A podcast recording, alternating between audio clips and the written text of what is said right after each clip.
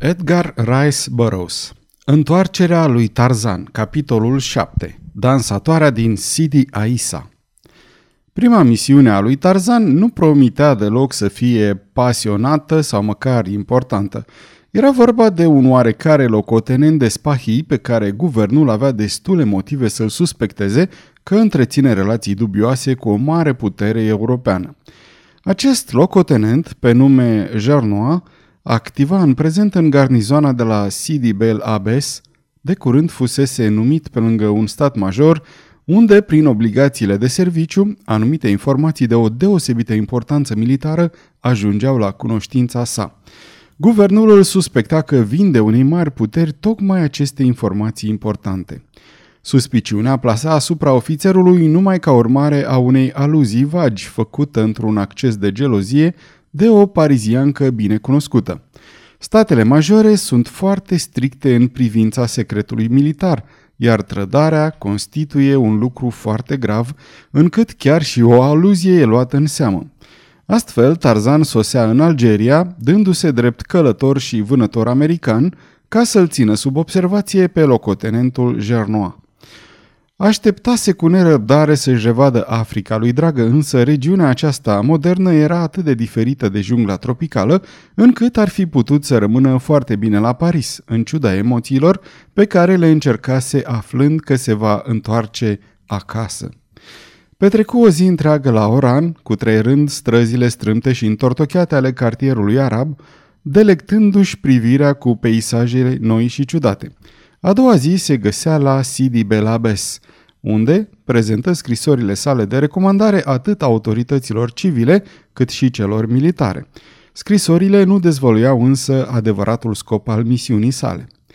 Tarzan stăpânea destul de bine limba engleză ca să poată trece drept american printre arabi și francezi.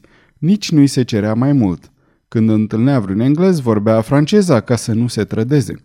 Vorbea engleza cu străinii care înțelegeau această limbă, dar care nu-și dădeau seama de imperfecțiunile lui de accent și pronunție. Cunoscu mai mulți ofițeri francezi și în scurt timp aceștia începură să-l simpatizeze. Îl întâlni și pe Gernois, un bărbat de vreo 40 de ani, taciturn și dispeptic, care nu prea întreținea relații cu camarazii săi. Timp de o lună nu se întâmplă nimic care să atragă atenția lui Tarzan. Aparent, Gernois nu primea vizite, iar pe acolo pe unde se ducea nu întâlnea persoane care să fie luate drept agenții ai unei puteri străine, nici chiar de cea mai înfierbântată imaginație. Tarzan început să spere că, la urma urmei, zbonul fusese fals, când, într-o bună zi, Gernois fu trimis în misiune departe spre sud, la Bousada, în Sahara Mică. O companie de spahii sub comanda a trei ofițeri urma să înlocuiască compania stabilită acolo. Din fericire, Tarzan se împrietenise la cataramă cu unul dintre ofițeri, capitanul Gerard, și când omul maimuță spuse că vrea să se folosească de acest prilej ca să-l însoțească la Bousada, unde spera să găsească vânat, nu trezi nici cea mai mică bănuială. La Boira, detașamentul debarcă din tren și își continuă călătoria pe cai. Tarzan tocmai se tocmea să-și cumpere un cal când observă că un bărbat în haine europene îl urmărește cu privirea din pragul unei cafenele. Când se uită în direcția aceea, omul se întoarse și intră în coliba joasă. Lui Tarzan se părură oarecum cunoscut echipul și silueta acelui bărbat, însă curând nu-i mai dădu nicio atenție. Marșul spre Aumale fu nespus de obositor pentru Tarzan, al cărui antrenament de călărie se reducea doar la câteva lecții luate într-un manej din Paris. Se simțea atât de istovit încât, de îndată ce ajunse la destinație, se cufundă cu plăcere într-un pat confortabil la hotelul Grosa, în timp ce ofițerii și soldații lui își stabiliră tabăra la postul militar. Deși se anunțase că a doua zi plecarea va avea loc la o oră matinală, Tarzan nu și sprăvise micul dejun când compania de spahii și pornise la drum. Tânărul se grăbi să-și termine masa, ca nu cumva spahii să ajungă prea departe. Întâmplător privi spre ușa ce lega restaurantul cu bacul. Nu mică îi fu surpriza când îl văzu acolo pe Gernois, stând de vorbă tocmai cu străinul pe care îl observase cu o zi înainte la cafeneaua din Bouira.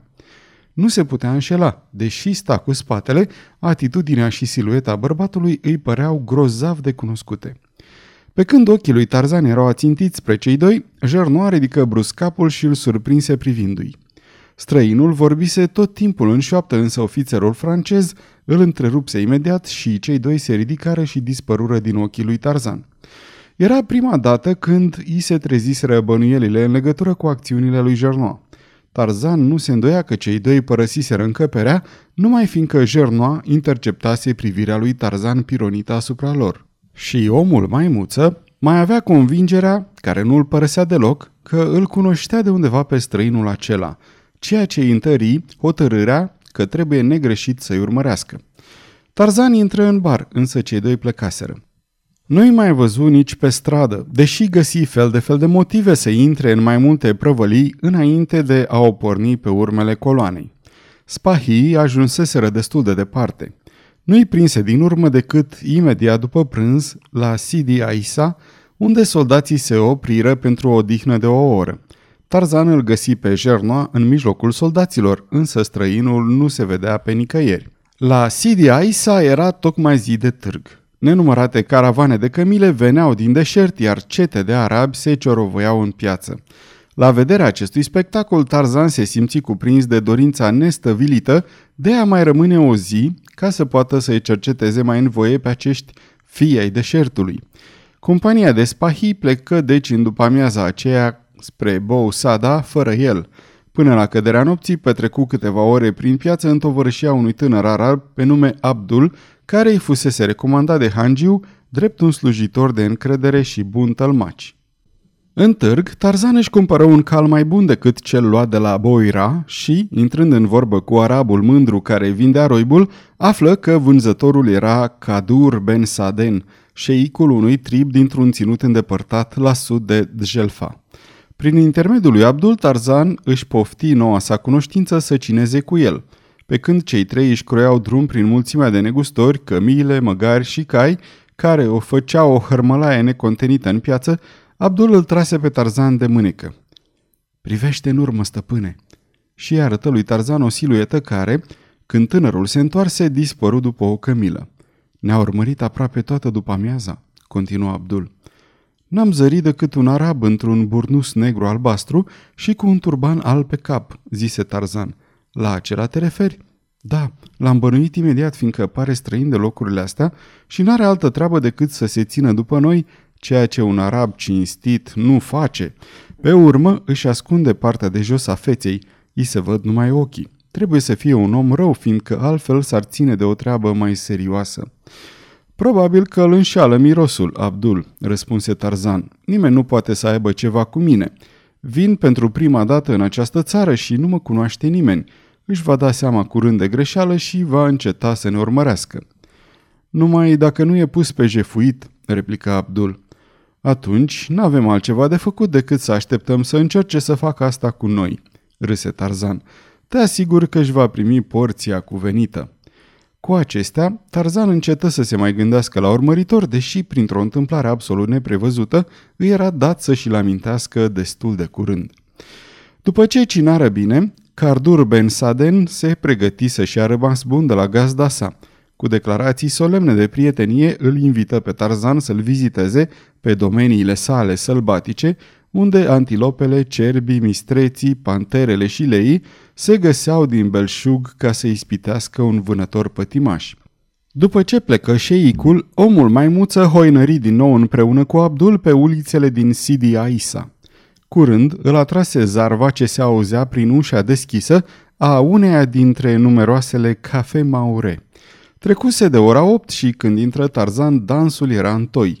Încăperea era tixită de arabi. Toți fumau și beau cafele negre și fierbinți. Tarzan și Abdul găsiră două locuri chiar în centrul încăperii, deși zgomotul îngrozitor stârnit de muzicanți cu tobele și fluierele lor îi făcură să regrete că nu-și căutaseră un loc mai retras, mai ales pentru omul maimuță căruia îi plăcea liniștea. O Oled Nail, destul de atrăgătoare, dansa în fața lor. Văzând hainele europene ale lui Tarzan și adulmecând că e rost de un bacșiș generos, fata își arunca batista de mătase pe umărul lui și fură splătită cu un franc. Dansatoarea fu înlocuită de o alta.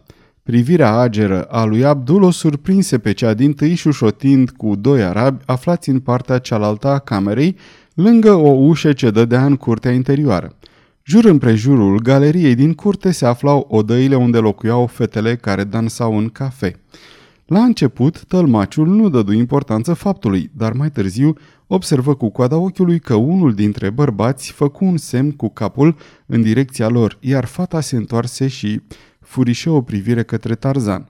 Apoi arabii dispărură pe ușă topindu-se în bezna curții. Când veni din nou rândul fetei să danseze, aceasta se învârti pe lângă Tarzan și îi adresă toate zâmbetele fermecătoare numai lui. Oache și fii ai deșertului începură să arunce spre Tarzan priviri încruntate și fioroase. Tânărul însă nu luă în seamă nici zâmbetele fermecătoare, nici căutăturile dușmănoase. Fata îi zâmbi din nou, Batista căzu pe umărul lui și fu răsplătită cu un franc. Pe când și lipea de frunte, după obiceiul ulednailelor, se aplecă spre Tarzan și își șopti grăbită câteva vorbe. În curte e doi care vor să facă rău la domnul, rostia repede într-o franceză stricată. La început le-am făgăduit să vă atrag în cursa lor, însă ați fost buni și nu pot să fac asta. Plecați repede până nu descoperă că i-am trădat. Cred că sunt niște oameni foarte răi. Tarzan mulțumi fetei, asigurând-o că va fi prevăzător.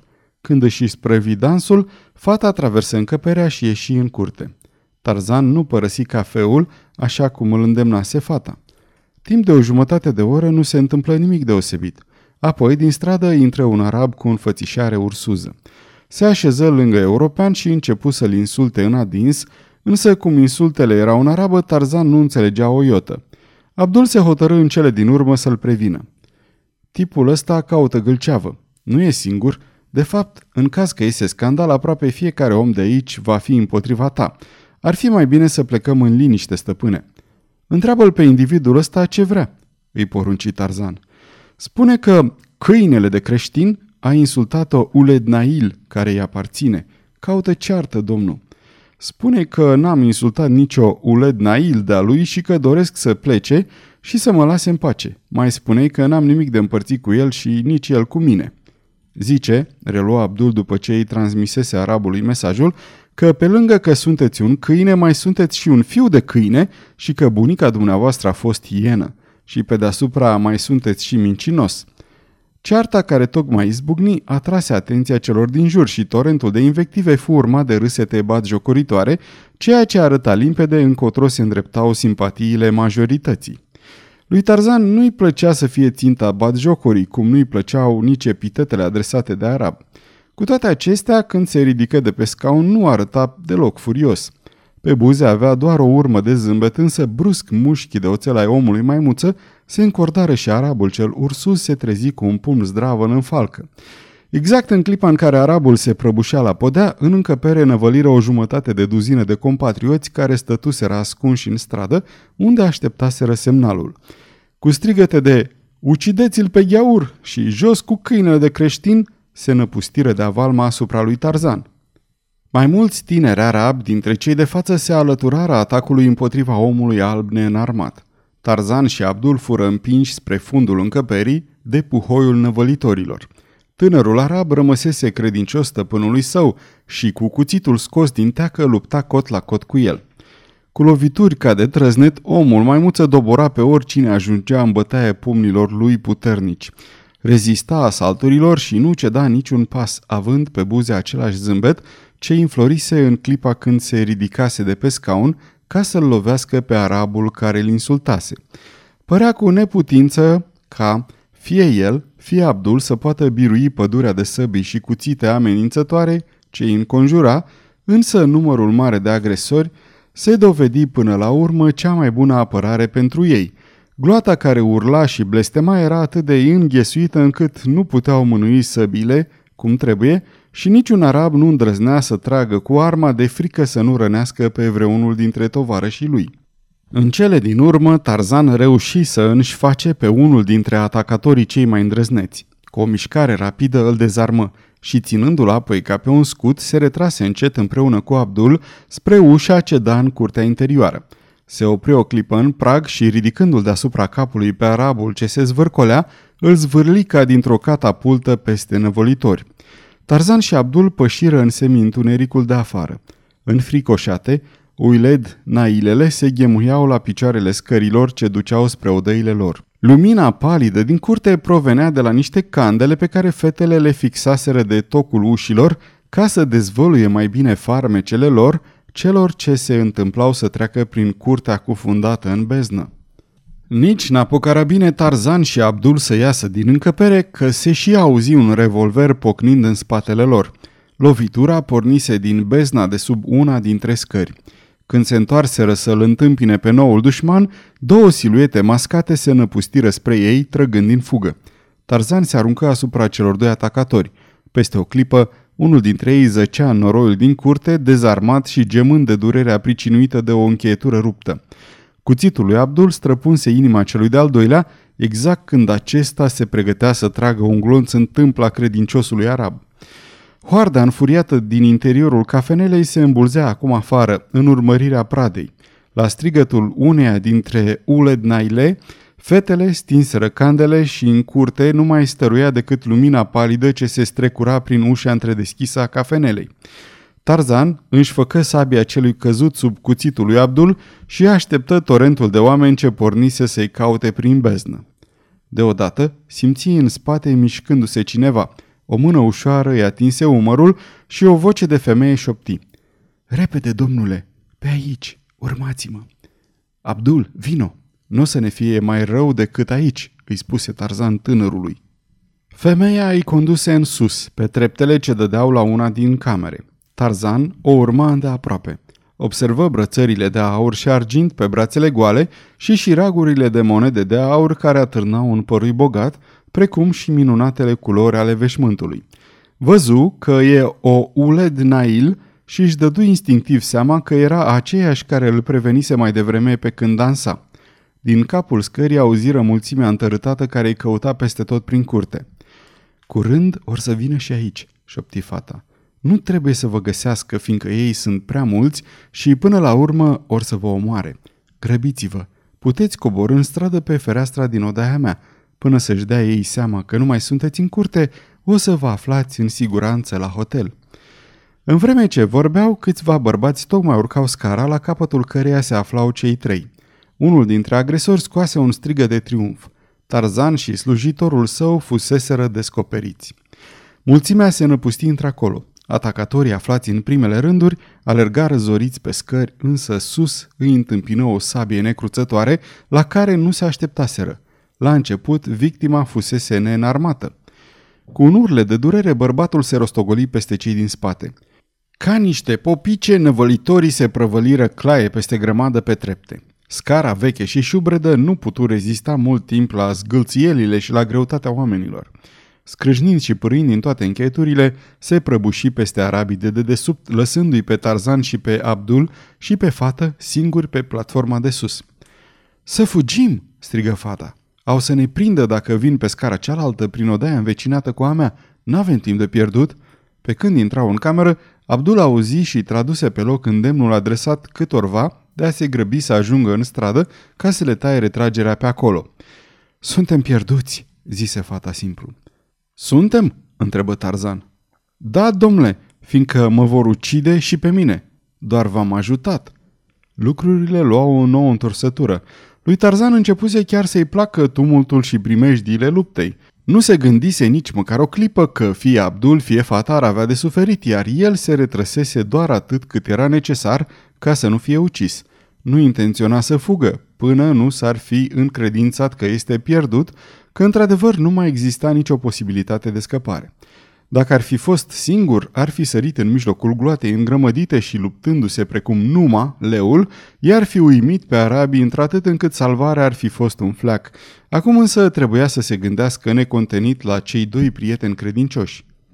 Se duse la fereastra ce dădea în stradă. Peste câteva secunde, acolo se vor afla dușmanii. Putea auzi de pe acum ceata de arabi care se cățăra pe scările încăperilor învecinate. Într-o clipă vor ajunge la ușa odăii.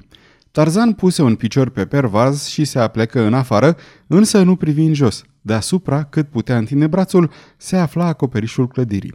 O chemă pe fată. Aceasta veni lângă el. Tarzan o prinse de mijloc și o puse pe umăr. Așteaptă-mă aici până cobor din nou, îi spuse lui Abdul. Între timp, grămădește toată mobila din această cameră la ușă. O să întârzie îndeajuns. Apoi se urcă pe pervazul ferestrei cu fata pe umăr. Ține-te bine, o preveni el. O clipă după aceea se cățără pe acoperișul casei cu ușurința și dexteritatea unei maimuțe. Așezând-o pe fată pe acoperiș, se aplecă peste streașină și îi strigă încet pe Abdul. Tânărul alergă la fereastră. Dă mâna, îi șopti Tarzan. Arabii, aflați acum în camera vecină, băteau în ușă. Cu un trosnet, ușa sări în țăndări într-o clipă. Abdul se simți ridicat ca un fulg pe acoperiș. Tarzan acționase la timp. În clipa în care urmăritorii năvoleau în odaia fetei, de după colțul străzii, alții se îndreptau în goană spre fereastra din stradă. Sfârșitul capitolului 7